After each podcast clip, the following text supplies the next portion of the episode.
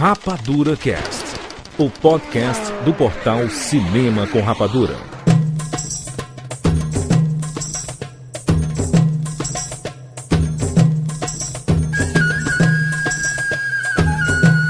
Sejam bem-vindos, seres Rapadura em todo o Brasil. Está começando mais uma edição do Rapadura Cast. Eu sou Jurandir Filho. E no programa de hoje nós vamos falar sobre o diretor de fotografia. Estamos aqui com Rafael Santos. Foca em mim, Jurandir. Foca em mim. Fecha em mim, Jurandir. A foca, joga aquela foca no P H. Foca em mim. Direto de Los Angeles, Fábio Barreto. I'm back.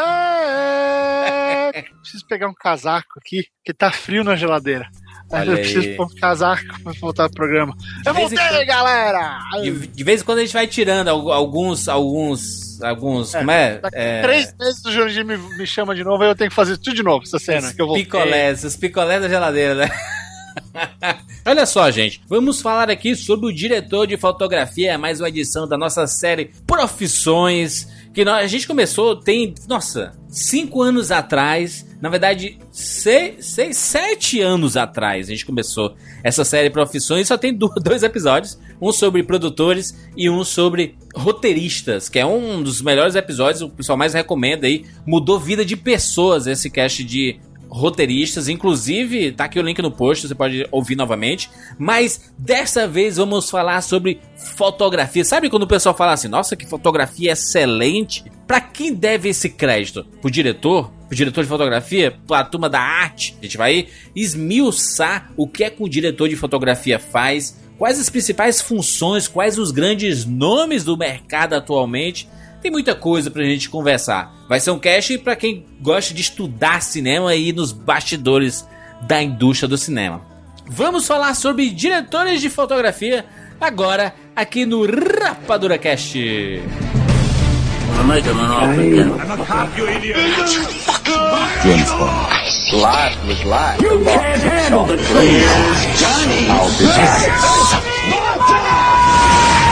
And the Oscar goes to Rapadura Cast.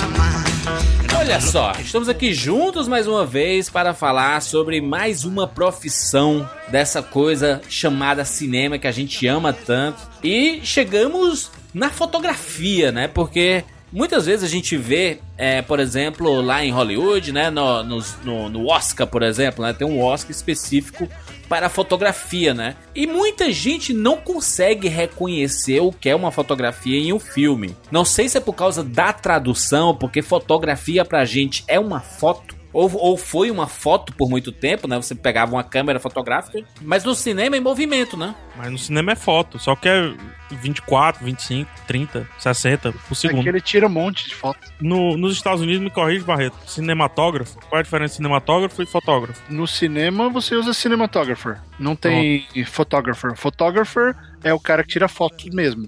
O cinematographer é o fotógrafo de cinema. Então, por isso que lá no Oscar, se você for procurar fotografia, você não vai achar em inglês. Não vai achar. É, você vai achar cinematography, porque é. você tá falando sobre a cinematografia, que não é um, não é um termo usado, e, mas aí vai além, que quem ganha esse prêmio é o diretor de fotografia. Diretor de fotografia, né? Que ele, é, é meio que ele representa a turma da fotografia, né? É tipo assim, porque todo filme... É, você pensa assim, não, ele tem, existe só o diretor de fotografia, é ele que cuida de tudo. E não, na verdade, o, o diretor de fotografia ele tem trezentos assistentes. Tem um cara da iluminação, tem um cara do enquadramento, do maquinário, tem, um cara da, tem uma, uma tem galera um cara da lente. Tem uma galera bonita aí, né? É assim, vamos brincar. Tem um cara só pra é, limpar a lente, né, Barreto? Tem, inclusive eu faço isso. Uma das minhas, eu já trabalhei em três filmes uh, entregando lente, limpando lente e fazendo claquete. É, né, isso que é, é uma das funções, que é o segundo assistente de câmera. Até porque, Barreto, no, nos Estados Unidos, né, principalmente em, em Hollywood, eles são tão setorizados, né, que existe realmente o cara específico pra limpar a lente. O cara que carrega maquinário não é o mesmo cara que vai limpar a lente, sabe? Não, então, tô, eu não tô isso, brincando, não, é verdade. Ah, é, é verdade. E, pra você ter uma ideia, eu passei, no último filme que eu fiz foram quatro dias. Eu passei quatro dias e eu... eu Eu, eu ficava do lado da caixa de lente, e aí o primeiro câmera, o primeiro assistente de câmera virava, me dá uma cinquenta. Eu pegava a cinquenta, via se ela tava limpa, botava na mão dele, esperava ele pegar e falar, agora, peguei. Aí eu soltava. Porque se derruba uma lente dessa é três mil dólares. Aí eles testavam, não, não ficou bom, traz trinta e cinco. Eu ia lá, trocava. É, é, porque o, o negócio é o seguinte, quando você tem essa especialização gigantesca, todo mundo faz rápido. Você não tem o cara que tá, não, transfere o arquivo pra mim, não, peraí que eu tenho que pegar uma luz e daqui a pouco eu faço, não, você vai transferir o arquivo agora, vai acontecer agora, porque, é, aí é onde eu queria chegar. A gente tem que entender que o, o, um set de filmagem, ele tem as, são duas grandes equipes, as, as duas equipes principais. Tem a equipe do diretor, que é toda a equipe que tem a ver com maquiagem, que tem a ver com ator, tudo que tem a ver com ator, quem cuida é o diretor. É o trabalho do diretor durante a filmagem. Não estamos falando de pré-produção, não estamos falando de desenvolvimento, nada. Na filmagem, o diretor é responsável pela atuação. Então, tudo que tem a ver com figurino, esse tipo de coisa que ele tem que falar, eu quero esse, não aquele, é coisa do diretor. Toda a execução da cena, toda a parte técnica de filmagem é de responsabilidade do diretor de fotografia. Isso. Não é só que ele tem só o pessoal da iluminação e tal, não. Ele cuida de toda a parte de equipamento, toda a parte de execução da imagem. Então, o diretor de fotografia, é, o diretor chega para ele e fala assim, olha, é, eu quero essa cena aqui, eu quero esse cara fugindo por essa porta. Uh, eles já discutiram isso antes, então agora a gente vai, vai fugir por essa porta, a gente abre mostrando o rosto do cara e termina mostrando o corpo inteiro dele. E eles já sabem que eles vão usar uma dolly, por exemplo, que é aquele carrinho, né, que você empurra a câmera. Então, o diretor de fotografia já sabe que ele vai ter que fazer um zoom out nessa cena, ele começa no olho, ele vai puxando, o carrinho então vai andar numa diagonal para trás, para ele se distanciando da cena e mostrar mais do sujeito a cada coisa. Então, para fazer isso, o diretor de fotografia vai usar uh, vários departamentos. Vai usar o departamento de iluminação, que vai posicionar todas as luzes necessárias para chegar na, na iluminação que ele quer. E isso tem a ver com luminosidade, qualidade da luz, onde essa luz está, uh, onde ela está focada, se ela vai estar focada ou se ela vai estar dispersa. Se comenta muito que durante o processo de edição, o diretor ele, ele, ele participa muito pouco. Quem participa muito é o fotógrafo, né? Inclusive correção de, de cores, né? Durante a edição, né? É, porque se você pegar, por exemplo, o Mad Max uh, Fury Road, o filme foi todo filmado no que eles chamam de, de azul cinzento, que eles filmaram em RAW mode, se não me engano. Eu posso estar errado. É, foi super flat. Eles, o que, que, essa, o que, que esse sistema faz? Ele captura todas as cores. E aí quando você vai para pós-produção, você pode usar as que você quer. Então toda a cor do Mad Max foi construída depois, porque eles sabiam que dava para fazer isso. E tinha uma coisa, as cenas eram muito grandes, é quase impossível você iluminar corretamente aquelas cenas de perseguição, por exemplo. Né, são cenas no deserto, não tem como iluminar toda aquela área. É, é, é estupidez tentar fazer. Vamos pegar um exemplo legal aqui, é, é, só rapidinho antes de eu voltar na questão do set. É, Resgate do Soldado Ryan. O, o Kaminsky fez todo um estudo de meses sobre qual tipo de filme ele ia usar, quanta deteriora, deteriorização existiria no filme, qual granulação, tudo, uh, todos os processos que ele ia aplicar ao filme utilizado para capturar o desembarque na Normandia. Uhum. Então ele fez uma série de testes porque ele queria criar aquele visual sujo e barroso e aquela coisa quase de verdade que a gente vê, né? Então ali é, uma, é, um, é o outro lado disso. Ele foi pro extremo de descobrir como ele não conseguiria iluminar tudo, porque também era uma cena muito grande, eram sequências gigantescas em escopo.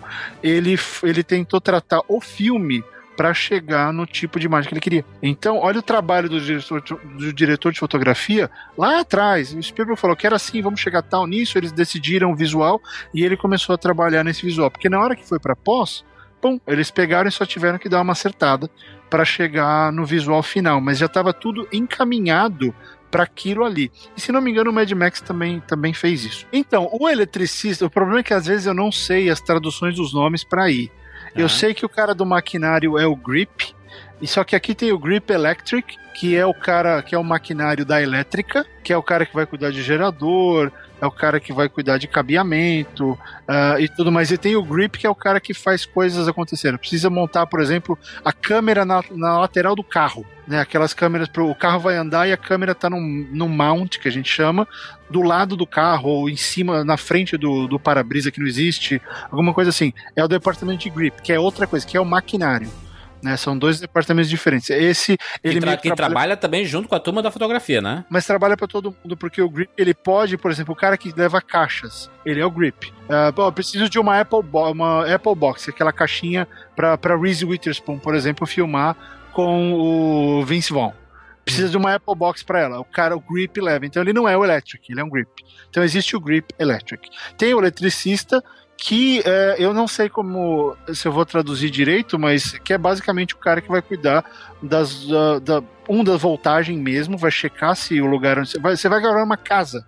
Você precisa saber se a casa comporta aquela carga de, de, de voltagem que você vai usar. Uhum. Vai aguentar vinte e seis luzes? Porque, cara, a gente tá falando de luzes que vão de um K até sessenta mil. Então, por exemplo, você vai filmar uma cena noturna, que é o, o Night for Day, você vai filmar de noite parecendo que é dia, você tem que levar três sóis. Meu Deus. E colocar eles nas janelas. É, é estúpido. E é por isso que faz um calor absurdo, né, nos atores, tem que ficar toda hora enxugando suor e tudo, né? Outra coisa que também tem que fazer, isso porque que o diretor de fotografia, o que é que a gente tá abordando na parte de diretor de fotografia, né? Muitas vezes o cara é a ponte, né, Barreto? Muitas vezes ele aponta pro diretor de arte, pra direção de arte. Muitas vezes o, ele aponta... o diretor de arte acaba trabalhando pra ele. Depois que começa é. a filmar, o diretor de arte acaba dentro executando... do set, né? Pra você ver como tudo é muito orgânico, né? Porque muita, muita coisa se mistura. Tipo, a função do diretor do filme com o diretor de fotografia e o diretor de arte... Se você for ver no Frigir dos Ovos, eles querem a mesma coisa ali. Eles querem que a cena fique perfeita, é como possível. Combinado, né? Exato, se duvidar, exato. O diretor de fotografia quer que a cena fique mais bonita do que o próprio diretor do filme. Sim, mas a função dele é, é essa, é colocar em prática aquilo que o diretor quer. Mas, mas você vê, é, os caras têm que executar isso, é por isso que precisa de tanta gente. Então só terminando a equipe, aí a gente é. solta o programa. É, aí ele cuida de tudo isso, você tem o pessoal da elétrica, né, que são os Grip Electric e, e os Electric, eles vão cuidar de todo o cabeamento, todas as luzes, tudo que tiver a ver, filtros, essa, tudo que precisar fazer, esses caras têm tudo. Eles chegam com caminhões de equipamento. Não é assim, eu tenho cinco ou seis coisas, não. São caminhões que, para vocês terem uma ideia, são medidos em toneladas. Só de pilha. Só de, de equipamento, de bateria. Tem que ter bateria para câmera, tem que ter uh, todo o material de grip, que são aquelas uh, as flags, né, as bandeiras que você usa para cortar a luz. O diretor de fotografia também usa isso do grip. Por isso que eu falei que o grip tá, tá em todos os lugares. Uh, eles levam as bandeiras. Tem uma que é toda preta, tem aquela que reduz a luz em vinte e cinco por cento, uhum, tem aquela que deixa a luz difusa. Exatamente. Você tem as butterfly, que são umas telas gigantescas que você coloca sobre o set para a luz do Nossa. sol cair toda difusa. Cara, é insano. Estamos falando, obviamente, de filmes... multimilionários, né? Mas não, não necessariamente, Jurandir. Não. não, um filme de oitenta mil dólares vai usar tudo isso. Olha né? aí, rapaz. Porque, porque, cara, pensa o seguinte, embora o pessoal brinque e fale que Deus é o, é o grande iluminador no céu, em inglês fica The Great Gaffer in the Sky, porque o Gaffer é o cara, é, é, o, é o segundo em comando, é o cara de confiança do diretor de fotografia. Ele que manda na iluminação. O diretor de fotografia chega, olha, eu quero uma luz, eu quero uma luz dois para um na cara desse sujeito, vindo daquela janela, formato com, cone. Com o kicker em formato cone no peito, se vira, o cara vai lá e faz, e assim, eu já vi muito isso, e os caras têm uma lei, deixa ele feliz e todo mundo fica feliz, porque o diretor de fotografia toca puteiro, sabe, e os caras falando, não, vocês não estão trabalhando direito, a cena tá ruim, você errou no foco, sabe, aquela luz estourou, aquela luz tá errada, por que você não fez certo? Cara, eles são os mais exigentes de todos. Porque o visual, no, no final das contas, o resultado que a gente vê do filme é o trabalho dele, dele sendo executado. Com certeza. É, é o conceito do diretor, ou do diretor com ele, mas é o trabalho da equipe dele que são pelo menos umas sessenta pessoas, vai, num filme grande, focadas nessa, nesse um objetivo, que é deixar aquele frame o mais lindo possível. E aí o diretor, quando ele chama ação, aí é só alguém ir ali brincar dentro do trabalho deles, é. né? Então, que nem você pega os, os primeiros Harry Potter, tem a brincadeira que é, ela tem a, uh, eles falam que tem várias luzes de um milhão de dólares. Uhum. Tem iluminação no Harry Potter, que eles estavam andando no corredor de Hogwarts, por exemplo, tinha tanta luz no cenário, que eles iam andando e entrava e saía luz. Eles iam entrando, e, e, eles entravam e saíam de várias, uh, de várias peças de iluminação colocadas ao longo do caminho. Que é doideira, né? Porque Hogwarts, dentro dela é escuro, né? E é uma iluminação bem peculiar, e fora é muito iluminado, né? E é engraçado que o... o... O fotógrafo do... O diretor de fotografia do, do primeiro Harry Potter, por exemplo, é o mesmo do Mad Max, que é o John Sayles, né? Exatamente. E você vê, cada filme é um desafio diferente, né? Então... Ah.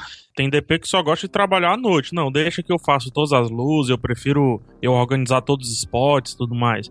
Como tem outros que preferem só a luz do sol, e aí ele trata até com espelho, né? Muitos usam espelho e tal... É, a teoria dos espelhos lá, de, de reflexão pra lá e pra cá. Uhum. E também depende do filme, né? Às vezes um, um, diretor, um puta diretor de fotografia, por exemplo, num filme parecido com Mad Max, a gente tá falando muito, mas trazendo pro Brasil, num filme parecido com Auto do Compadecido, por exemplo, ele talvez não seja o melhor pra uma cena escura lá, como você falou, dentro do, de Hogwarts, né?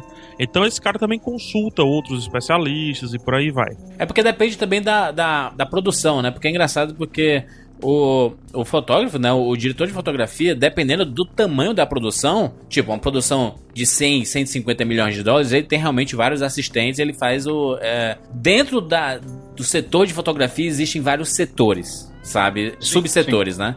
É, se um filme for um filme menor, é, às vezes o, ca, o diretor de fotografia, ele... ele realmente toma frente de muitas coisas. Inclusive, por exemplo...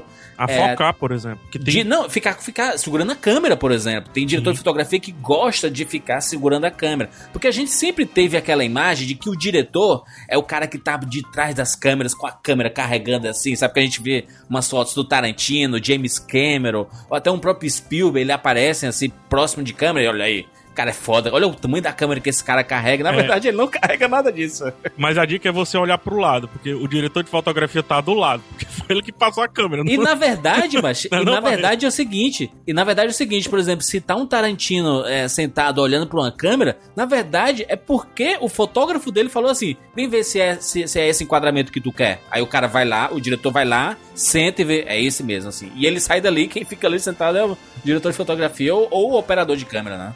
É, eu juro, e hoje em dia isso quase nem acontece muito, porque a, a quantidade de monitores de, de altíssima resolução que vão para os sets, inclusive tem set que já, leva, que já leva, já faz tempo isso, que leva o trailer que converte para o três D, por exemplo, uhum. em filmes que estão sendo feitos em três D. O cara já vê uma pré-visualização do três D. No máximo ele fala pro rádio, assim, pro diretor da fotografia, coloca mais pra direita, vai mais pra direita, assim, coloca o enquadramento mais embaixo. E aí Não, ele esse, coloca... esse enquadramento eles definem antes, porque eles ah. chegam, o enquadramento é esse. O diretor de fotografia coloca a câmera e fala, vem ver, é isso aqui? É Não, o enquadramento tá desenhado. Né? Exato, tá desenhado, eles colocam ali. E aí o que acontece? O diretor, eles definem tudo isso antes, porque todo o trabalho da fotografia só acontece na hora que você tem o locked frame, que é quando o frame tá travado, aquela, é isso aqui. A câmera não mexe mais, agora a gente vai mexer no que tá nela, no que ah. aparece. Então você vai lá e você faz, você limpa o frames. É, você tira, você acerta tudo, você deixa ele perfeito. Ah, tem uma peninha aparecendo numa janela, você tira lá, tira, uma folha, tira. Tem uma lata de lixo lá na puta que pariu, eu não gostei, tira. Então você vai deixando perfeito do jeito que tá. Enquanto isso tá acontecendo, o departamento de arte tá fazendo isso, o departamento de luz tá colocando as luzes. E os, ato- os, stand- os stand-ins, que são os atores que ficam ali parados na frente da câmera durante essas preparações de luz, é quando você vê nos créditos finais, aparece o stand-in para o senhor Tom Cruise. Não. É um cara que tem a mesma, o mesmo tom de pele dele, a mesma altura dele e que tá provavelmente com o cabelo, tá usando uma roupa parecida, não é o dublê. O stand-in é o cara que fica ali de pé para que o diretor de fotografia encontre a iluminação correta para aquela cena. Então, que doideira são... isso, né, cara? Olha que doideira, porque obviamente o Tom Cruise não ficaria em pé dez horas ali para o cara arrumar a luz, né? Não, e cada cena, tem, tem cena que às vezes demora duas horas, três horas para ficar pronta, e você não vai uh, expor o seu, o seu talent, né, o seu ator. É, quando o cara for atuar, ele tá exausto, né? Sabe o que eu vi? Acho que foi o James Cameron que falou, que ele falou assim, eu quero que o ator chegue e atue, é isso que eu quero dele. Eu não quero que ele fique passeando pelo set, ou fazer. Ou não, eu quero que ele chegue, atue e vá pro seu camarim. É, e é por isso que o Gary Oldman, ele é um dos maiores campeões aqui, um dos maiores lutadores contra a palhaçada do vamos ensaiar uma. Não, se tá rodando a câmera, é um take. Não é ensaio, é um take. Você tá valendo, cara. Você, isso tem um problema muito grande. Diretores novos têm feito muito isso. Ah, vamos ensaiar umas três. Não, cara, a gente tá filmando, estamos trabalhando, vambora. É porque o pessoal tá com digital hoje em dia, né, Barreto? Aí mete o pau a gravar cinquenta horas de, de filme. E não, né? Precisa, né? E, e é desnecessário. Tem uma história até do Antônio Fagundes. Ele chegou, ele foi lá, o diretor era novo. Fagundes chegou, fez a cena, pau. Diretor, ótimo, vamos fazer mais uma? Faz igualzinho que você fez. Aí o Fagundão olha pra ele. Não, igualzinho que eu fiz, eu já fiz. Ou você muda alguma coisa, ou você já tem o take aí. Exatamente. Não é um problema na luz. Porque às vezes, ó, não, o, o som canta a bola. O som fala, não, cut sound. O som fala, para, porque o som deu errado. A luz canta. Todo mundo pode parar a cena. Assim, o cara avisa, deu problema. E você não vai gravar uma cena de, de dois minutos se em quinze segundos o som ferrou ou Exato. Uma luz caiu. Você para. E, então, eu falei tudo isso porque... Quando você já tem, a luz tá pronta, o som tá pronto, a, a arte tá pronta, o frame tá limpo, tá tudo pronto, por que, que você vai ensaiar? Você já não ensaiou antes? Porque o pessoal tem falado que o diretor que ensaia uh, em cena é o diretor que não fez o trabalho direito. Porque você ensaia antes, você traz o ator pronto, né? E aí você vai lá e pau, vamos, vamos gravar. Você faz três, quatro takes no máximo. Ah, deu problema na luz, aí você refaz. Ah, por isso que eu falei, por causa do, do, do Fagundes. Se a luz deu errado, o foco... o cara do foco errou, o foquista errou. Faz de novo, aí tudo bem. Ou, ou se não ficou bom, né? Ou se não ficou bom. Ele fala assim, cara, não ficou bom, vamos fazer de novo. É, mas o cara chega, não, ficou ótimo, faz igualzinho. Mano, eu já fiz. Bento falou, diretor iniciante com um ator experiente, né? Ele ficou com medo de dizer, cara, é, não ficou bom não. E às vezes também falta de planejamento, Juras, porque assim, é comum, o Barreto me corrija se eu estiver errado, mas é comum quando ah, o diretor passa lá o briefing todo pro, pro diretor de fotografia. Eu vou chamar de fotógrafo só pra facilitar, tá? Pra você não ficar direto. Ou chama de D P. D P, pronto, ótimo.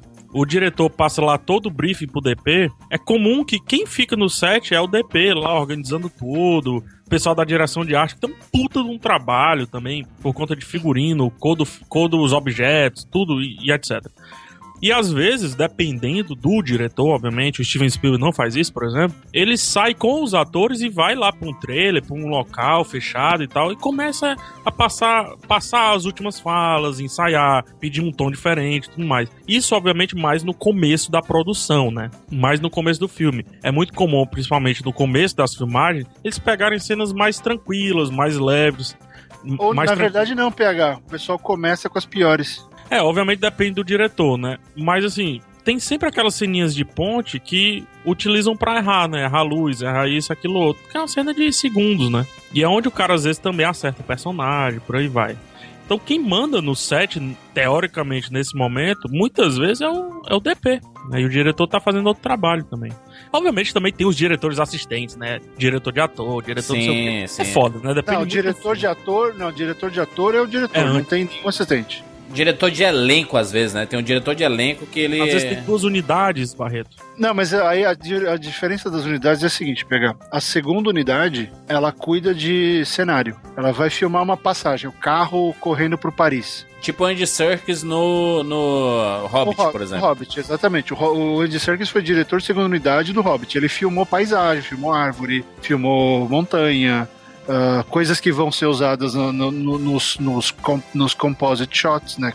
Você monta uma, junta uma montanha que não existe com outra, com um lago... Sobrevoando, e, né? E helicóptero, alguma coisa tipo. Então, esse tipo de coisa, isso é segunda unidade. É, o que acontece com a, as diferenças ali de elenco é o seguinte, o diretor do filme, Steven Spielberg, ele cuida do Daniel Day-Lewis. A responsabilidade dele, depois que o filme começa a ser rodado, é cuidar do ator, é cuidar da interpretação do ator e cuidar do acerto do frame, esse tipo de coisa. É isso que o diretor faz prioritariamente quando o filme começa a ser rodado, porque todo, todo o trabalho prévio dele já foi. Já foi, né? O, o que ele quer, por exemplo, pro diretor de fotografia não, não é de improvisação, né? Já tá tudo não, combinado, não. já tudo feito, eles já né? sabem. Storyboard e tudo mais, né? Exatamente. Eles já sabem a iluminação, já discutiram onde vai estar as coisas. É só execução. Tanto que aquela, aquela história do, do Hitchcock, falar e mandar o storyboard nem filmar, é porque é isso. Ó, tá pronto, vocês sabem o que vocês têm que fazer.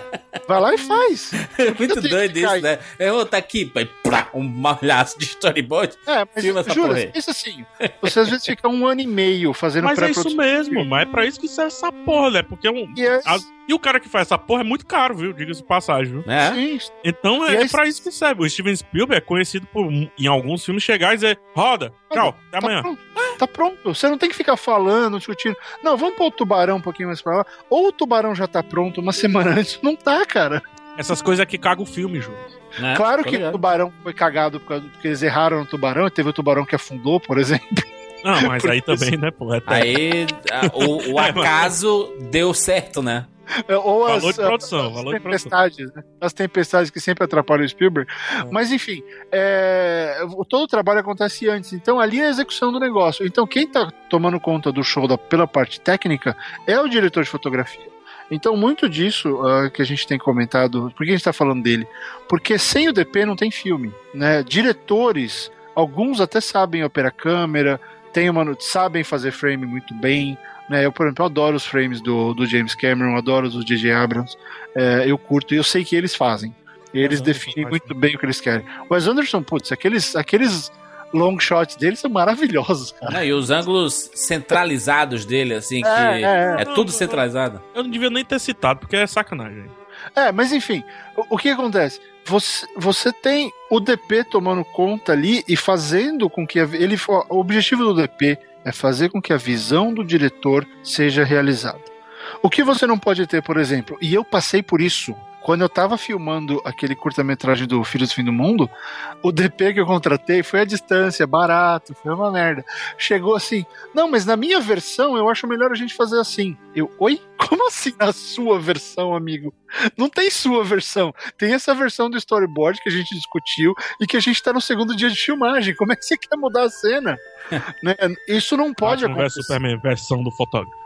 Versão do fotógrafo. Então, assim, os dois, eles têm que estar em sincronia e o D P executa, né? Então, o D P já sabe a cor, já sabe tudo. E, e esse cara, por que que eu acho... Eu, eu, eu digo que, na maioria dos filmes, o D P é mais importante que o diretor. Porque você pode ter um filme uh, que fique legal com um diretor mais ou menos.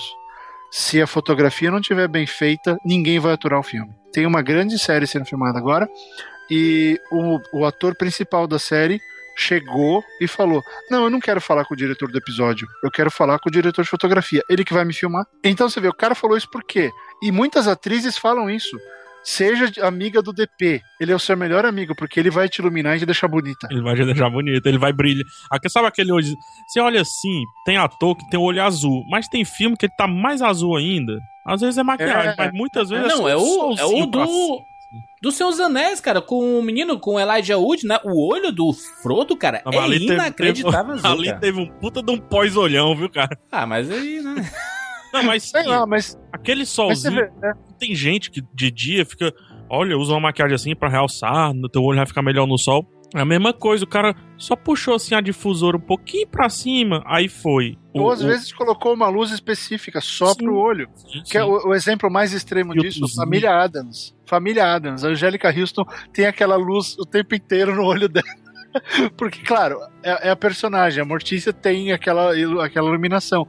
Mas ficou muito legal, né? Mas ficou sabe muito... por quê, Barreto? Mas sabe por quê? Porque por quê? O, diretor, o diretor do Família Addams é o Barry Sonnenfeld, né? Que era fotógrafo sim. de muitos filmes dos Irmãos Coen, do, do Arizona Nunca Mais, tudo mais, de, uhum. de clássicos dos anos oitenta como O Quero Ser Grande.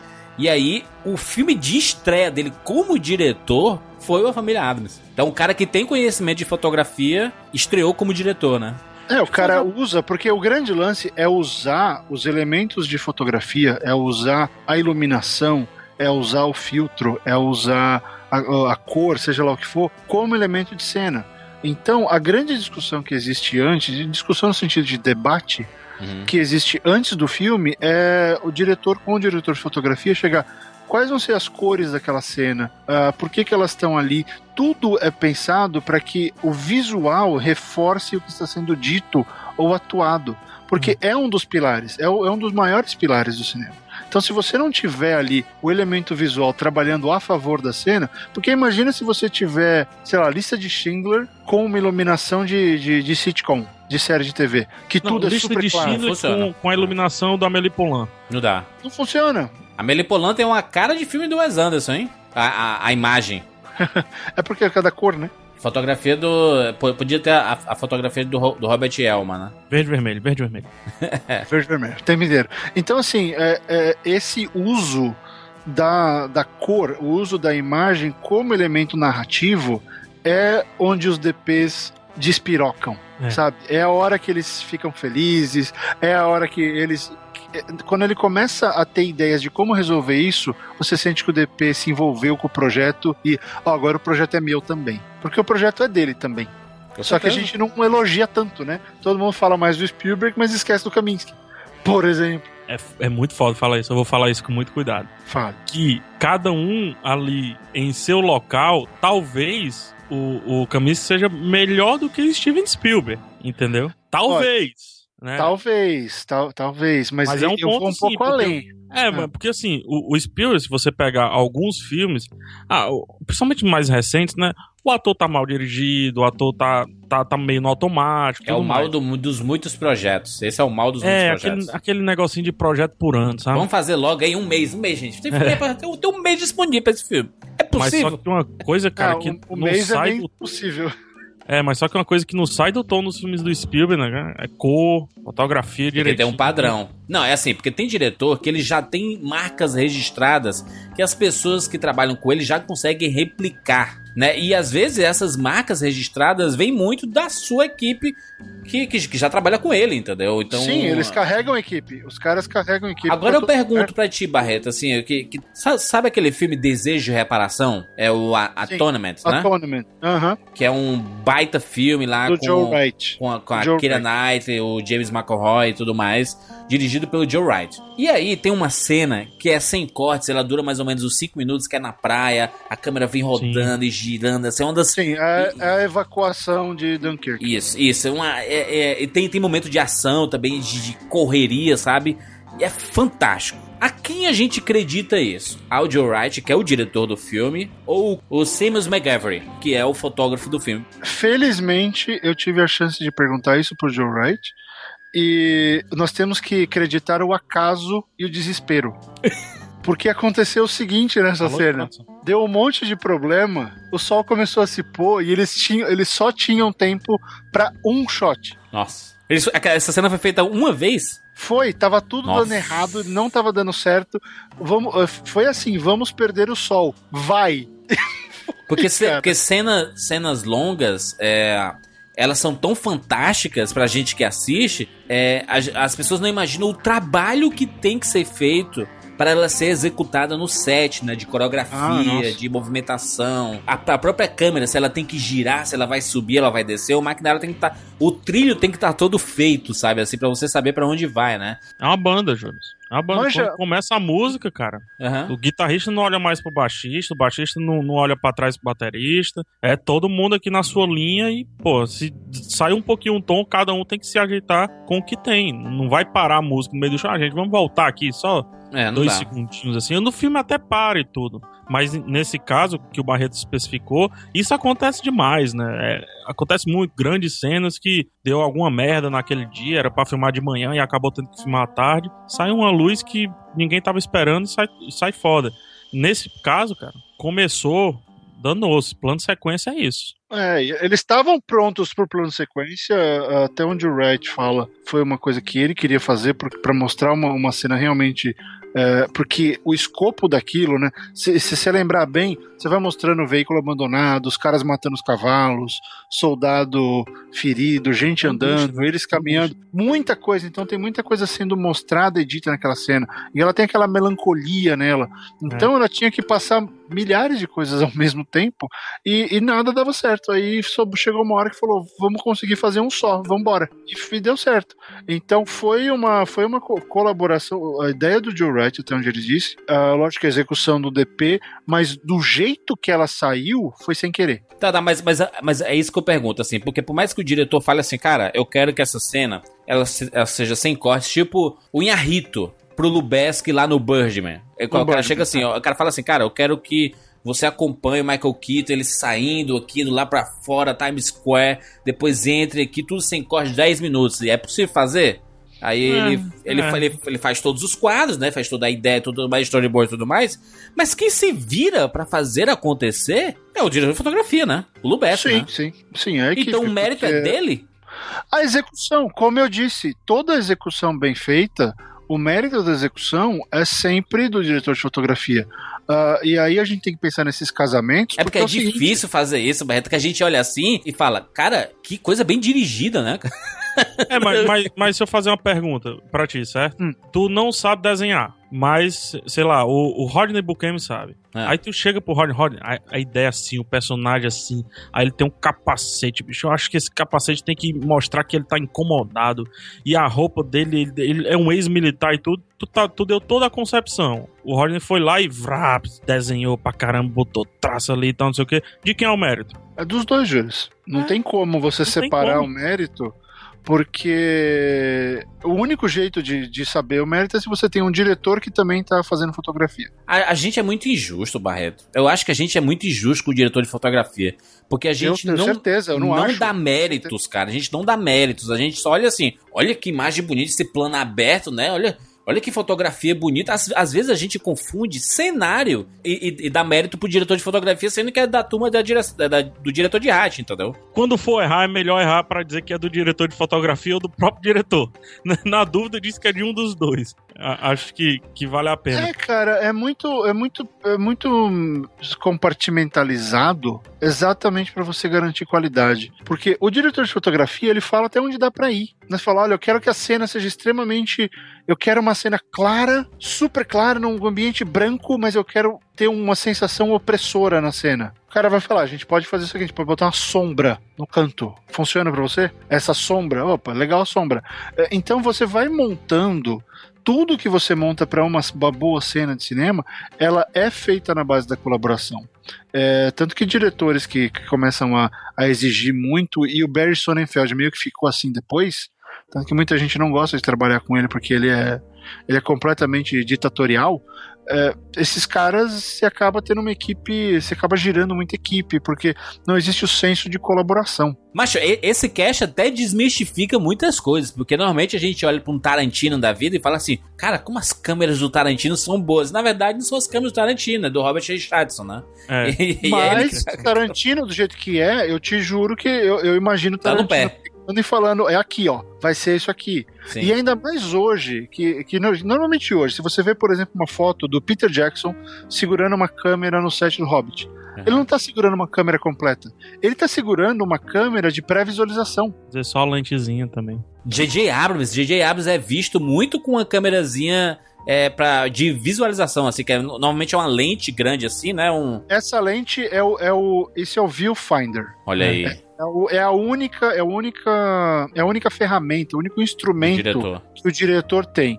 O que é isso? É, é uma lente, nada mais do que uma lente, que você vai girando e ele te dá em várias combinações de aspect ratio, que é o tamanho da tela, né? Se ela vai estar tá widescreen, se ela vai estar tá quatro por três, se ela vai estar tá, uh, dezesseis por nove, tem tudo isso e ele te dá a, a lente. Então ele te, ele te coloca onde, como vai aparecer na câmera e, e qual tipo de lente você vai usar. Porque cada, a relação entre aspect ratio e lente muda completamente a imagem.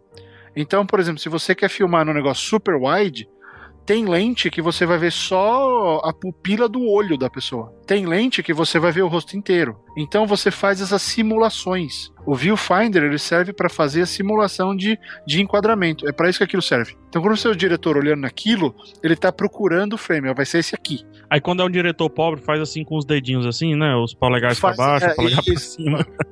E, ó, quer ver, ó? Vamos lá, ouvintes. Todo mundo, para agora. Faz um, faz um L pra cima, um L pra baixo, junta e encosta quase uma mão na outra. Não deixa nenhum espaço. Tá. O que você tá, o que você tá vendo? É um negócio fininho, não é? É um Isso. retângulo em pé. E fecha um, um olho, fecha um olho, fecha um olho. É, fecha um olho. Mas põe assim, põe a mão, a mão na horizontal, as duas mãos tá. na horizontal e fecha. Então você vai mão ver. Mão um direita re... pole, é, faz um L ao contrário e, um, e a mão esquerda faz um. É, dá, dá um roda, gira a mão, aí faz um L de cima pra baixo. Faz aí. O importante é o seguinte: na hora que você. Fechar um quadrado, fecha um quadrado. Sim, sim. É, mas junta as duas mãos. Não, não deixa ver nada. Tá. Junta os, os seus dedos. Aí começa a abrir lentamente. Uma no sentido oposto da outra. Você vai começando a ver, vai formar um retângulo fino. Isso. Aí você, aí para. Então, por exemplo, se você quer uma, uma cena mais, mais alta, você só abaixa uma mão. Você vai ter um quadrado. Hum. Se você quiser uma cena mais, né, mais widescreen, você vai virar ela para a direita e aí você vai ter uma outra imagem. Se você encostar os, um dedo, os dois dedos, né, o, fechar o, o retângulo, você tem o full frame. Isso é tudo que você pode pegar dessa cena aqui. Mas você quer essa cena perto ou longe? Então, se você estiver olhando, por exemplo, a sua janela, você quer pegar só um, uma porção da sua janela ou você quer a janela inteira? Aí você vai ter que afastar ou aproximar a sua mão, né, para chegar no, no, no, no, no frame desejado. Então, é isso que aquilo faz. Ele vai simulando funciona, esses viu? tamanhos. É, funciona. E vai. Funciona esse negócio. Às vezes, plano de detalhe, você quer fechar só no olho aqui do cara, ou na mão e tudo. Às vezes o diretor não puxa ferramenta nenhuma, não. Faz um dedinho aqui, rapidinho, é isso aí mesmo, na mão mesmo. É, é aí você fala, ó, vai ser, eu vou querer um, vai, vai sei lá, vai ser um dezesseis por nove, mas a gente vai fazer com a cinquenta e a câmera vai estar ali. Acabou. É. E você vai chegar exatamente... Por quê? Isso você tá dando informações para que a equipe técnica realize o shot que você quer. É, mas, mas Barreto, eu, eu sei que o ouvinte, ele pode ter surgido essa, essa pergunta em algum momento assim, por que que o diretor de fotografia, se é ele que executa toda a parada, ele não vira diretor? Vários viram, só que é a questão do você quer abraçar o mundo e fazer tudo, ou você quer fazer aquilo que você ama e fazer aquilo bem? Ele sabe executar e ele não sabe criar a cena, como é o caso do diretor, Exato. que ele cria a cena, né? O grande D P do Christopher Nolan, o Wally Pfister. O Wally Pfister, tá. Resol- resolveu virar diretor. O, o Transcendence é um filme que eu já vi várias vezes, porque ele me, é um enigma pra mim, porque eu acho ele lindo, assim, de execução, só que o roteiro dele é uma desgraça. Tá cheio de buraco, ele é um, é um filme que... podia ser muito bom. O Transcendence é um filme que eu assisto várias vezes torcendo para que da próxima vez ele melhore. é, o, é o Transcendente, aquele filme com o Johnny Depp, né? Johnny Depp, isso. O, o Wally Pfister escreveu e dirigiu. Aí pff, não ficou legal. Não ficou assim, bom, né? Não ficou bom. Então tem essa limitação, P H. E também, é, eu, mas eu vejo que o maior problema aqui, não é problema, a maior característica dessa situação toda é que os D Ps gostam de ser D Ps. Pois é, é, às vezes é mais arte do que dirigir mesmo. Às vezes dirigir você tem que se preocupar até com, sei lá, cara, como é que tá o dia do ator e tudo, e como, se você vai mudar o cronograma, o schedule. Não, tem gente que não disso. tem tato, né? Tem, tem, tem cara que não tem tato com o ator, tem, tem, gente, tem, tem cara que não gosta tem. de criar, ele gosta de executar. Macho, me dá isso aqui que eu faço. É isso aqui, você quer que eu faça isso aqui? Quer que coloque esse storyboard aqui em, em live action? Eu faço. Então tem gente que é bom nisso, né? Tipo, l- lembra do Ian DeBont, né? O, o fotógrafo lá do Die Hard, né? Do De Matar, do Instinto Selvagem e tudo mais. Ele estreou como diretor mesmo lá no Speed, né? No, no Velocidade Máxima, Velocidade né? Máxima. E, é, e é bacana, né? E é bacana, ele se deu bem, né? Tá. Pois é, é, é, depende do cara, depende do que ele quer fazer, né? Existe uma relação, uh, novamente, essa questão da, da compartimentalização, ela é...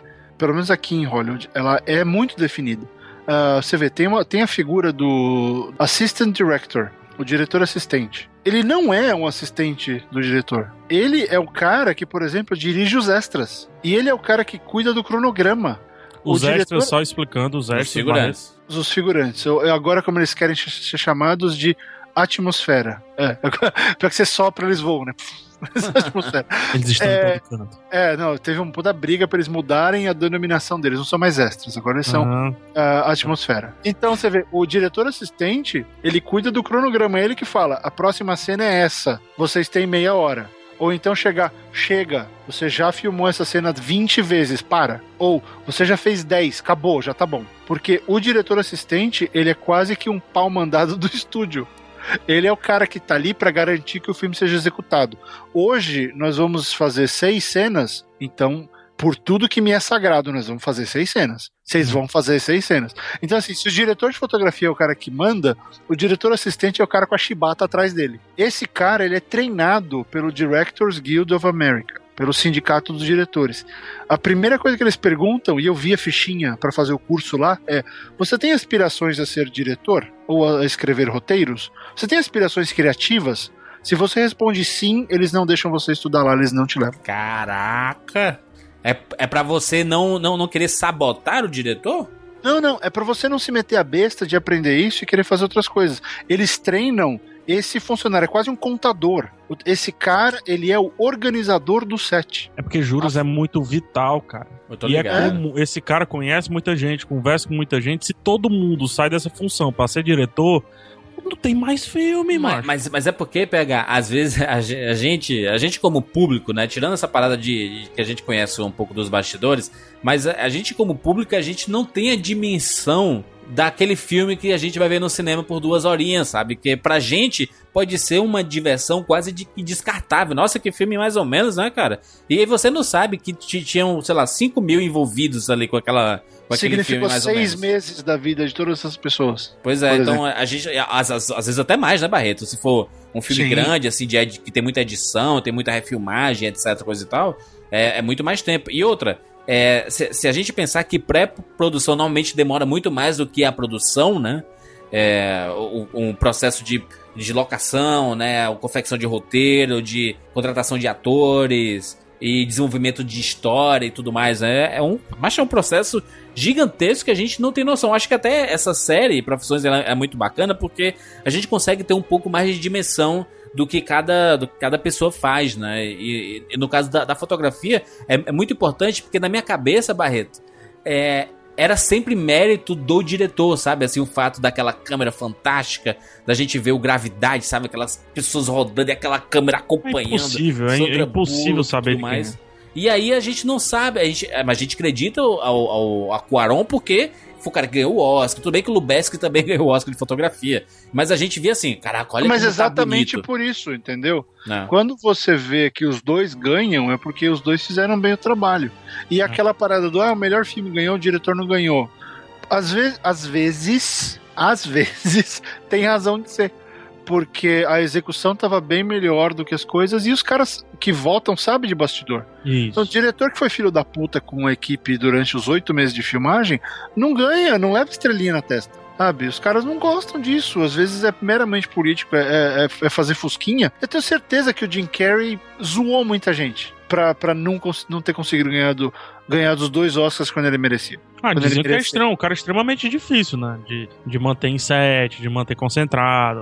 Ah, eu trombei com ele no set uma vez, parecia legal, mas é aquele negócio, parece legal, você sabe se é ou não. Mas muito, muita gente fala mal, por exemplo, do Iñárritu, né? Pela, que ele é grosseiro, que ele é um diretor é, egocêntrico e tudo mais, mas normalmente os trabalhos dele são excelentes, né? Você vê o regresso recente aí, que ele ganhou como diretor no Oscar e ganhou também o Lubezki em fotografia e não ganhou o filme, né? Pra tu ver, né? É, mas aí você tem que pensar o seguinte, quem fala isso é quem continua trabalhando com o cara ou quem parou de trabalhar com o cara? Quem parou de trabalhar, normalmente. Quem parou. Então, quem continua acha que, que ok. Então, existe... É, né, tem, a ver, tem um lado, tem o outro e tem a verdade. É muito difícil saber. É, mas não, não tô defendendo o Iñárritu, eu nunca tive contato com ele, não sei. Mas, cara, é, eu acredito que... Vamos falar de Birdman, por exemplo. Que é plano-sequência pra todo lado. Aquele filme não é mérito de nenhum dos dois. É da equipe inteira, porque aquilo é insano. Cara, é extremamente cansativo pro ator. Que, quebra o que a gente falou. Tem que acabar ensaiando no set, né? É, é mérito de quem... Cara, o cara do carrinho... O cara do carrinho, bicho. Ele teve que ganhar um Oscar, só ele. Porque não vai e vem da porra, vai, sobe. O cara da grua pendurado lá em cima, desce e sobe. E a câmera de mão pegar. A câmera, câmera de, de mão, mão exatamente. Nossa. Que é extremamente difícil de manter o foco. Como é que o cara do foco trabalha com a câmera de mão? É não, complicado. Aí é, é controle remoto. Porque é, o cara da Steadicam, que... que é o ah, que leva a câmera de mão, é, é Steadicam. E, e nesse tipo não tem jeito. O foco é feito por controle remoto. Não, mas você sabe que tem marcação. Só que ele né, tá olhando uma cena que tá se movendo. Como é que ele consegue manter a concentração e ele... na, no, no foco se perdendo? Não, se perdendo não. Obviamente ele tem aqueles lumetri, né, aqueles negócios todos. Não, ele tem marcação. Ele, ele tem marcação é. E ele sabe. Uh, quando, três passos muda pra posição dois. É Quatro passos muda pra posição três. Mas é assim que faz. É muito né, difícil. Cara, é um trabalho. É. Você pega um, um Birdman, um... um essa cena do, do desejo de reparação e tudo mais, e algumas cenas do Wes Anderson, por exemplo, o Wes Anderson que é, o, é um sacana, né, com, com o foquista dele, ele joga para foco aqui, joga lá no fundo, não sei o que e tudo mais. Então, assim, é, é difícil, por isso que o, o Juras perguntou e tudo mais, cara, na dúvida, direção, engloba direção, direção de arte, direção de fotografia. É, é são de... os três pilares, é. Não adianta é. Você querer dissociar um do outro, porque, quer ver, ó, a minha cena favorita do Birdman não é nenhum plano de sequência. Por exemplo, a cena favorita é quando o Edward Norton entra em cena e tem aquela discussão, aquele estudo de o que é uma cena com o Michael Keaton. Uhum. Puta meta linguagem, né? Aquilo é fantástico em tantos níveis e assim, é uma puta cena bem feita, os dois atuando demais. Você até esquece que é um filme, você esquece que tinha gente filmando aquilo. Parece que alguém puxou o iPhone de repente e pum, ó, vamos, vamos ver esses dois aqui. Foi, foi fantástico. Então, quando, quando a equipe some, você fala, pô, fantástico isso aqui. De quem é o mérito? É de todo mundo. É do é, cara do é som. É do conjunto, é do conjunto. Que captou é. O som direito. É da direção de arte que tinha feito aquele cenário legal daquele teatro. Era da maquiagem do Michael Keaton. Era daquela arrogância extrema do Edward Norton. Sabe? Tudo. Então, você tem que sempre lembrar que o aspecto colaborativo é fundamental, mas de novo, o D P é o cara que faz ficar bonito. D P ruim, D P ruim afunda filme, porque quem atrasa a cena não é ator, quem atrasa a cena é luz ruim, é iluminação, é câmera que não deu certo, é foco que deu errado, porque na hora que essas coisas acontecem, não é que, ah, vamos xingar o, o foquista. Não, o diretor de fotografia que leva. Ele contratou o cara. Vamos pegar o exemplo da, da trilogia Bourne, né? A trilogia original do Bourne, né? Uhum. É, tem uma fotografia espetacular do Oliver Wood, né? Aquelas câmeras trêmulas, a câmera dentro do carro, câmera e na frente do carro, a câmera batendo. Tem umas câmeras inacreditáveis, né? Paul Greengrass na direção do, do, do, do é, Supremacia Bourne e do uh, Ultimato Bourne, né? E uhum. aí, no novo filme, o Jason Bourne, eles mudaram o fotógrafo, né? Foi o, Be- o Barry Ackroyd, que é o, o fotógrafo lá do Guerra ao Terror, do Capitão Phillips, do recente aí, é, A Grande Aposta. E você vê que existe diferença na fotografia. É, outro é um filme, filme claro. Diferente. Não é melhor do que, do que os outros, assim, sabe? Ok, ele, ele é bom, mas ele é bom por outros motivos e não por causa da fotografia. Ele pra é mim, certo é por... também, de outro É porque jeito. Ele tá falando, ele ele tá falando outra língua. É, ele fala outra É dez anos depois, né? São dez anos depois a linguagem de cinema mudou também, né? O tipo de... Não, não, não, nem isso. A linguagem de cinema, ela pode durar décadas, Juras. Uhum. A parte da subjetividade, Juras. Que, por exemplo, se eu te... Exato. Você é o cara que vai definir as cores do meu filme, por exemplo. Uhum. É, me diz aí uma cor que te deixe triste, Jurandir. Azul, azul escuro. Tá, mas pra mim é amarelo, entendeu? Pode Fudeu. Ser. Pode ser. Né? Tem o, o lance da subjetividade e, obviamente, o, uma pesquisa que, que, que o mundo acha em determinados países e tudo mais. Então é difícil, assim, porque existem... Com relação à fotografia, o Barreto acho que concorda com isso, com relação à fotografia é muito difícil é, existir o, o ruim, o de fato ruim. Existe o certo de outro jeito, né? É, porque... Tem muitas maneiras de se interpretar a mesma coisa, né? De não, P H, pode ter, pode ter o não, ruim. Não, tem, mas porque, nesses sabe, tops é muito difícil. Porque, ó, que eu vou te dar um exemplo. Pode parecer super técnico e chato, mas é, acho que faz sentido. Tem uma coisa que a gente faz na fotografia no, no começo de cada take.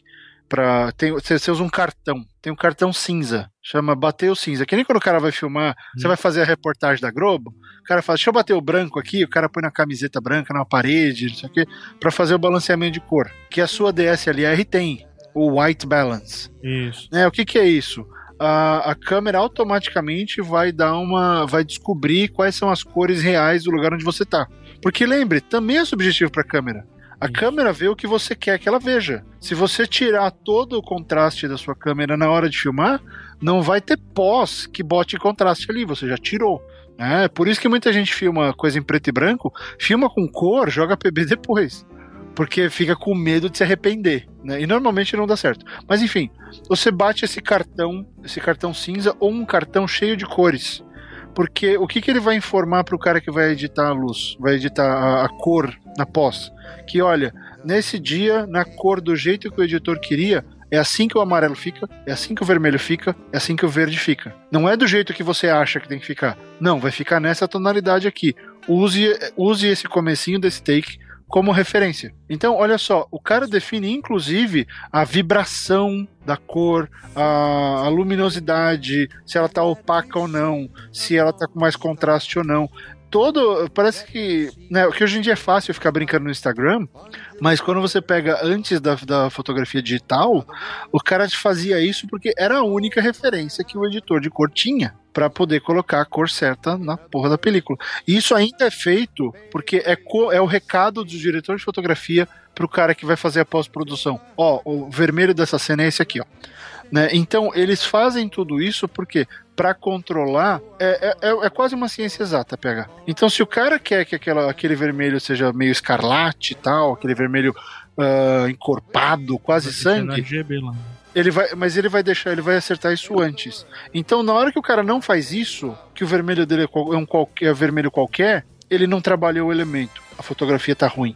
Se ele faz isso errado e o vermelho dele tá quase rosa, ele não fez o trabalho direito dele, a fotografia falha, a cena vai ficar sem sal. E, e, e aí que eu te falo, ah, pode ficar bonitinho, não, não incomoda, só que quando o visual não está agregando nada para você, por que, que você tá olhando para aquilo mesmo? Por que, que você não tá ouvindo os autores falando? Né? Se a fotografia não colabora dramaticamente pra sua cena, ela não tem que estar tá ali, ela, ela, não, ela não cumpriu o trabalho dela. Então, é, e, é, e é aí que eu queria chegar no lance de quando você fala a fotografia desse filme é ótima, por quê? Qual elemento te fez achar que a fotografia estava ótima ou simplesmente você viu, nossa, olha que cena bonita. Ela estava bonita ou ela estava ótima? Ela tinha coisas a te dizer. Aquele cenário, aquela montanha te inspirou, te deixou feliz, ou aquele calabouço te deixou triste. É, em, em Her, por exemplo, hum. uma fotografia linda, por sinal, hum. ela me, me dá tristeza, Leitosa. Mas tem cor, é lavada, é, é um rosa meio lavado e tudo. Mas em mim ela dá melancolia, tristeza. Só que eu já vi gente faz, falando, fazendo crítica, e crítico bom, renomado e tal, que, que sentiu calor ao falar da, ah, porque naquele tempo, não sei o que, o aquecimento global foi uma viagem toda, eu, ah, faz sentido. Mas eu não senti isso, eu senti tristeza, melancolia e vontade de deitar numa rede. Uhum, eu também, eu tô contigo. É o, é o Van, Van Hoytman, né, que é o, o é, fotógrafo do Interestelar, né, que é o novo não, fotógrafo o nome do... Dele é, não, o nome dele é sensacional, como é que é? Hoytman, Hoytman. Hoytman. Né? É nome foda. De canastrão, né? E eles filmaram, em, eles filmaram em Hong Kong, a maioria das cenas, e é meio como... coisas filmadas em Hong Kong parecem, mas também por causa da escolha de lente deles, né? Foi uma coisa bem específica pra ficar aquele negócio leitoso e tal. Mas sim, pegar, existe a subjetividade, mas você concorda que uh, pra que exista a leitura tem que ter alguma coisa lá? Sim, e obviamente e se não você tem, tem nada... que as outras coisas do filme, né? Como o roteiro, como a própria atuação e tudo. Fotografia, ela não existe só, né? Não, não, não existe só. Mas ela é o ela é um impacto... Porque eu penso assim, isso é uma coisa extremamente subjetiva do jeito de fazer. Uh, a fotografia, você vê antes de ouvir alguém falar. É, isso aí. Então, se você vai assistir, sei lá, o Melancolia... Você já sente a porrada da cena antes de alguém abrir a boca, antes de alguém entrar em cena. Né? O Birdman, você já sentiu que ia vindo ali só de olhar. Quando você vai olhar os créditos iniciais ou os créditos finais, realmente você presta atenção no diretor e no roteirista, né? E talvez a partir de agora as pessoas parem para reparar no cinematógrafo, né? Aparece lá o crédito e você vai ver alguns nomes que já era para ter começado a entrar na cabeça das pessoas, é que eles são... tão importantes quanto os diretores ou os roteiristas e tudo mais, né? Eu acho até legal depois a gente falar alguns que a gente prefere e tal. Tem alguns que eu olho assim, uh, rapaz, graças a Deus ele tá fazendo isso. A gente pode começar agora a pegar, mas eu, eu só queria fazer um, um parênteses no, no Van Hoytman aí, que é o fotógrafo lá do, do Ela, né, do Her. Por favor, o nome dele, Jurandir, nome de canastrão. O Hoyt Van Hoytman. né? Ele parece cachorro latino, né? Pois é. Ele é o fotógrafo também do Interestelar, do Nolan, como eu disse, né? É o fotógrafo do novo filme do Nolan, o Dunkirk, né? Que, que vai, vai ser lançado em dois mil e dezessete. E P H, ele é o fotógrafo do Deixa Ela Entrar, cara, que é o filme sueco do... de vampiro? Escuro, filme pois escuro. É. Mas, mas bacana, mas bacana a fotografia, né? Parece que foi Handicam aquele filme inteiro, né? Pois é. Feito... É, é, cheio de é, granulado pra caramba, né? Com muito Sim. chuvisco e tal. É. O, o que também, às vezes, a gente fala muito mal do chuvisco, né? Somente em cenas noturnas, depois do, de, de terem melhorado a iluminação digital, etcétera. Só que, pô, tem filme que sem o chuvisco perde, o, perde a graça, né? Então, nisso, o diretor de fotografia, às vezes na ilha de edição também dá seus pitacos, né? Mexe um pouquinho nisso. Vamos citar nomes? Nomes, nomes, nomes. Qual é o seu o favorito do Barreto? Eu queria saber. Olha aí, aquele cara que rapaz. Só olha assim, pô, esse daí, queria dormir com ele. Eu não. Assim, o meu favorito é polêmico, porque eu acho que ele é melhor que o diretor que transformou ele num uh... monstrinho. Eu acho que o Robert Elswit é melhor que o Paul Thomas Anderson, cara. Olha aí, caraca, tem gente se remoendo. O Wilker caiu da cadeira nesse momento. Tá rolando no chão. Não, explico, explico porque eu não quero comprar briga com os, P T, os P T A maníacos. Idolatre o cara, faça o que vocês quiserem. Os P T A-tistas. P T A-tistas.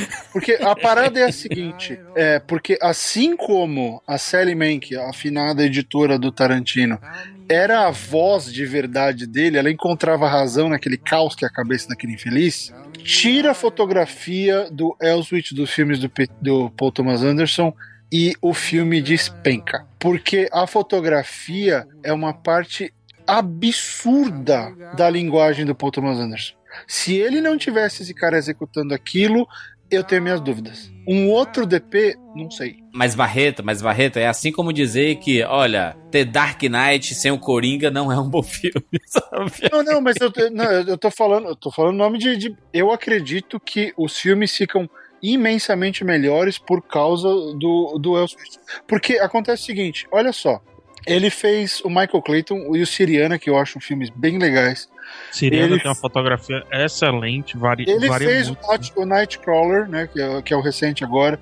Outro ele escuro. Fez outro escuro, mas bem feito escuro. Não, né? Sim, e... eu, quando eu falo escuro é porque é, é mais difícil, né? né? Cara, ele fez tanto filme que eu acho muito bom que é, você, você acaba, eu acabo querendo ver mais o trabalho dele. De novo, não tô desmerecendo o P T A, o Paul Thomas Anderson, de jeito nenhum. Só que na mão de um fotógrafo menor, menos foda, os filmes dele não seriam tão bons. Ah, é que nem tirar o Coringa? É, só que eu acredito que a linguagem visual que o Elswit leva e a execução dele uh, fazem os filmes ficarem imensamente melhores do que eles seriam. Ou seja... O, pra mim, o Paul Thomas Anderson depende muito da linguagem visual do Elswit. Sem ela, cara, Sangue Negro seria um filme impossível de ser feito. E é fantástico, né? Não, é absurdo de bom. É maravilhoso. É um dos meus filmes favoritos ever. Então, assim, de novo, não desmerecendo o cara, mas a fotografia dele diz tanto quanto uh, o roteiro do, do Paul Thomas Anderson. Eu, eu, eu, eu completo mais aí sobre o Elswit. Que ele é o, o, o P H, fotógrafo lá do Nightcrawler, cara, do, do Abutre, né, que a gente viu, Sim. que é feito à noite, câmera no carro, né, do Missão Impossível Nação Secreta, que é outro filmaço Poucos também, Poucos spots né? de luz, muito spot de luz de baixo hum. pra cima, né, iluminação diferente e tal. Muito bom, excelente. É, é a luz que não vaza de jeito nenhum, é... é... Cara, é muito, é muito, é o mais arte do filme, é realmente fotografia, né. Ganhou, ganhou o Oscar pelo Sangue Negro, né. Sim. Que, pô, merecidíssimo. Então, assim, é só por isso. Eu gosto dele porque eu acredito que ele eleva... Sei lá, ele, ele é parte fundamental. Eu vejo filmes do Spielberg com outros diretores teriam, seriam sempre filmes do Spielberg. Eu, eu não vejo. Eu vejo uma separação clara, e pode ser só eu, mas eu uhum. vejo uma separação clara onde P T A termina e onde Elswit começa. Então, sou eu. E o seu, P H? Cara, eu, eu sou mais coxinha, assim, mas eu gosto do, do Roger Deakins. Eu acho... Roger Deakins, a... não erra. Parceiraço do, do Denis Villeneuve, tá quase cem por cento, hein, ali. É, eles estão amiguinhos, né, cara? É, é o Prisioneiros, o Sicário. Mas, cara, o cara tem, sei lá o que, aí uns oitenta filmes, ou sei lá o que, ele não erra, sabe? Skyfall é. Pegar Skyfall pegar. Skyfall é uma sacanagem, principalmente da metade do fim pro, pra, da metade pro fim do filme, cara. Como muda. Não, quando o James Bond ele, ele tá em sombra num, num, num prédio, pegar, ele tá escuro não, e você vê só sombra, a sombra dele. Jurandir, falar em sombra, Jesse James, cara, o assassinato de Jesse James. Olha aí, Brad Pitt. Absurdo, ele cara. É a, a cena que ele tá iluminado só por um lampião. E no, nos trilhos e armando lá a arapuca dele, cara, aquilo é, é to, totalmente simétrico. Roger Deakins é parceiro do, do, dos Irmãos Coen, né, pegar? É, dos Coen. Na verdade, ele parece ser parceiro de muita gente, né? Todos os filmes dos Coen tinham Roger Deakins, de, desde Fargo, Big Lebowski até dos Homens. É, exato, o, o Avicesa e tudo mais. O, o True Grit, né? O Bravura Indômita, né? Que é tudo ótimo dele. Também. Outro é fantástico. Não, e o... Grande Lebowski. Onde os fracos não tem vez. Exatamente, exatamente. É. Sabe que o, o... eu fui no certo, né? Mas, assim, é um nome que você deve olhar e, e se empolgar. Ele tá agora filmando a sequência do Blade Runner, né? Com o Denis Villeneuve. É, e eu odeio a existência dessa sequência de Blade Runner. É. Só que quando você... Ah, Denis Villeneuve, beleza. Roger Deakins, ok. Faça. É. Só os, os melhores da atualidade, né? O Denis Mas sabe o tá que acontece? Cara. O, o Deakins, ele tem uma coisa que muitos D Ps não tem aqui. Ele é um dos caras mais respeitados por aqui. Você fala Deakins indicado ao Oscar, o nego já fala, vai ganhar, sabe? Porque ele... E, e assim, existe um respeito, existe um, uma certa adoração às escolhas que ele faz e tal. E realmente, porra, ele é, ele é muito foda, cara. Não sei se vocês concordam, assim, eu, se você pegar o Van Hotman, é, apesar dele não ter feito muito filme, mas vamos pegar o Robert Eilman, né, do Wes Anderson, tudo, Wes Anderson. Esses caras têm uma assinatura, né, o, o Robert Richardson, do Quentin Tarantino, também tem uma assinatura. O Sim. Roger Deakins, cara, ele pode se passar por outros, você não... Ele não tem ele é mais uma... versátil. Ele é, por, é mais... por causa dos gêneros que ele pega também, né? Você pega gêneros diferentes, assim, né? É, ele faz uma tristeza medonha com aquela fotografia dos Suspeitos, por exemplo. Sim. Mas, e faz um puta do noir no Skyfall, né? É, é, é. Varia muito. Quando você vai no Avicesa, que ele muda de fotografia dependendo do filme que tá sendo contado dentro do filme... Quem é esse cara, né? Ele é muita coisa ao mesmo tempo. É, o, o, o Barreto, você falou do Roger Deakins, né? Que ele é meio que é um certo pra Oscar, pelo menos pra indicação, com certeza. O Lubezki tá nessa onda, né? Porque ele é tricampeão Sim. seguido, cara. Isso é, é raro, viu? Ele ganhou Gravidade em dois mil e treze, ganhou Birdman em dois mil e quatorze e ganhou o Regresso em dois mil e quinze como fotógrafo lá. Né? Mas eu tenho a impressão é. que o Roger Deakins bebe cerveja e o Lubezki bebe vinho, sabe, cara? Eu só... Só... É, eu, eu só gosto, eu gosto muito eu só sei que chega uma hora que, que é assim, porque como que acontece o negócio? O diretor começa a falar, vou fazer um filme X. Aí o nego já chega, quem que você quer que fotografe? Ah, eu quero fulano. Aí começa os papos. Então, é, é, é nessa hora que você decide. Você já, o cara já sabe, pô, vamos ganhar Oscar. Chama o Lubezki, chama o Deakins, Isso. chama o, o próprio Eilman, ele faz umas coisas... Começa pelo, pelos fotógrafos, né, cara? Só é, velho, chama, é o primeiro nome, mas é o primeiro nome, não é assim, ah, eu vou chamar o Tom Cruise. Não, quem vai fotografar? Porque isso faz a diferença, sabe? Vamos chamar o Kaminsky. Chama, vamos chamar o homem e arrebentar. Kaminsky, Kaminsky parceiraço do Spielberg desde sempre, né, cara? É o sobrenome do Spielberg, né? Steven Spielberg Kaminsky, na real. Mas, mas é bem por aí, porque o que acontece? O cara já sabe como trabalhar, eles já entendem a linguagem do diretor, eles já sabem usar tudo isso que a gente falou. É, eu, eu falei... As manias, do... as chateações, eu, é, como é que o cara eu dei, acorda. Né? Eu, dei aquela eu dei aquela provocada no, no, no Paul Thomas Anderson, mas porque realmente... Eles funcionam bem, é, é o que o Júlio falou, é a mesma coisa tirar o Coringa do Dark Knight e o filme não, não existe. Mas eles funcionam tão bem que não dá, você vai falar, vou pegar outro diretor. Não, deixa aí, deixa, não muda, velho. Deixa o cara aí fazendo o trabalho dele que vai ficar legal. Então, cara, tem muita gente aqui que, que você começa a olhar e essas parcerias, como o Jurandir falou, não só a gente tem que prestar atenção, mas a gente tem que ver o que foi feito por essas parcerias, onde elas levaram. Por exemplo, o, o Almodóvar, ele sempre trabalha com o Afonso Beato, se não me engano, é. que é um D P brasileiro, que é o maior D P brasileiro, na verdade. Faz muita coisa aqui, respeitadíssimo, muita coisa. E quem, quem conhece Afonso Beato? É verdade. Mano, é brasileiro concorrendo ao Oscar, fazendo um filmão de ponta. Ele é foda, ele faz uns bagulho louco.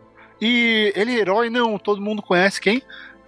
o Fernando Meirelles, né? Porque o Fernando Meirelles é o diretor da O dois e não sei o quê, sem tirar, não tirando nenhum mérito do Meirelles, mas o porra, Charlone, né? Cara, você tem que olhar e, e ver o seguinte, a realização cinematográfica, ela vai muito além dos nomes que a gente escuta no noticiário, do nome que vale para menção no, no Jornal Nacional de, ah, fulano de tal ganhou o Oscar. Por trás desse cara tem pelo menos uns dez fundamentais e centenas de pessoas que fizeram a coisa acontecer. No Brasil, no, no Brasil, né, Barreto? Tem o Lula Carvalho também, né? Que ele veio lá do, do Tropa de Elite e tá em Hollywood trabalhando, né? Trabalhou no Tartaruga Ninja, trabalhou no Robocop aí. O Lobo Atrás da Porta, né?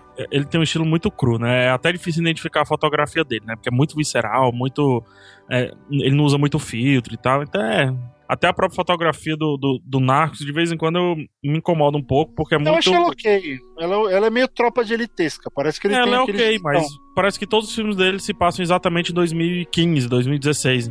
O, o, o Barreto, e, e, o, e o César Chalone, lá do Cidade de Deus do, e do... Jardineiro Fiel, pô. Ensaio Sobre a Cegueira, né? Que é bem, que bem foda, assim, as fotografias. Eu gosto, mas nunca me chamou super... E o Cidade de Deus, não? A fotografia... Nossa, Cidade de Deus, sim. Nossa. Não, Cidade de Deus, claro, claro, claro. É mas... estudado a fotografia do, do Cidade de Deus. Ensaio, né? Sobre a Cegueira... Especialmente é, é... a cena da galinha. Ensaio Sobre a Cegueira é sacanagem, porque, assim, é quase que o avesso do que se prega na fotografia, né? Não deixa vazar luz, não deixa estourar branco, né? Não, as cores têm que estar de... bem distinguíveis e tudo mais. Sai a cegueira é sei lá o que, né? Cor vazando pra caramba, luz estourada. Só falta flare, só não tem flare, né? Por Mas... quê? Ali, você, você olhar ali, por exemplo, o Ensaio Sobre a Cegueira, precisava ter isso, porque o que acontece? Naquele momento, o que você está vendo passa, deixa de ser importante porque ninguém estava vendo mais nada. Então eu acho que foi o jeito que eles tentaram reproduzir Aquela, aquele cheiro, aqueles, aquelas sensações que o Saramago uh, reforçou no texto quando a visão foi embora. Então acho que foi o jeito deles de falar, isso aqui não importa mais. Uh, o que esses, esses caras não estão vendo mais nada, então foda-se, né, o que você tá olhando. É, e, e de certa forma isso é errado, é um errado muito lindo, né, porque é quando você subverte o, o que já é padrão, né. Na Amélie Poulain, cara, é, é a, o casamento perfeito, né, da, da narrativa, do, do roteiro, vamos chamar assim, com fotografia. É o vermelho e o verde que eu brinquei aqui, mas tem motivo, né? Representa a personagem muito bem. Não. O verde é a esperança, porque ela é toda esperançosa, sempre acha que vai estar tudo certo e tal. E o vermelho é a paixão, né? Que ela é apaixonada, babá, etcétera. Essa é uma maneira muito pura e simples de você enxergar a fotografia, por exemplo. Mas no Blind, né, no, no Ensaio Sobre a Cegueira, que o Barreto explicou muito bem, o errar faz parte, né? É, é, é importante estar desconexo no negócio. É, o, o, meu, o, meu, o meu favorito é... Pô, ninguém perguntou qual é o seu favorito, juro. Eu, a gente ia perguntar, é que o papo começou a rolar. Então. Também, também não saio do, dos óbvios também, mas eu, eu gosto muito do, do Lubezki, que eu tenho me apaixonado muito é, pelos últimos é filmes cara, dele. É a tua cara, Júlio. Mas principalmente ali pelo... Eu, eu, eu comecei a gostar da, das coisas do Lubezki, eu vim a reparar mais ou menos em fotografia, quando ele fez lá o Filhos da Esperança, né, o Children of Man, que tem aquela dez minutos sem cortes ali, meu Deus do céu, né, que, que absurdo. Ele é muito organizado, né, eu, o Lubezki. Eu reparei no Cuarón e nele, assim, sabe? E o... o tri... Peraí, eu preciso rir. Do Cuarón. Eu, eu reparei no Cuarón, tá bom.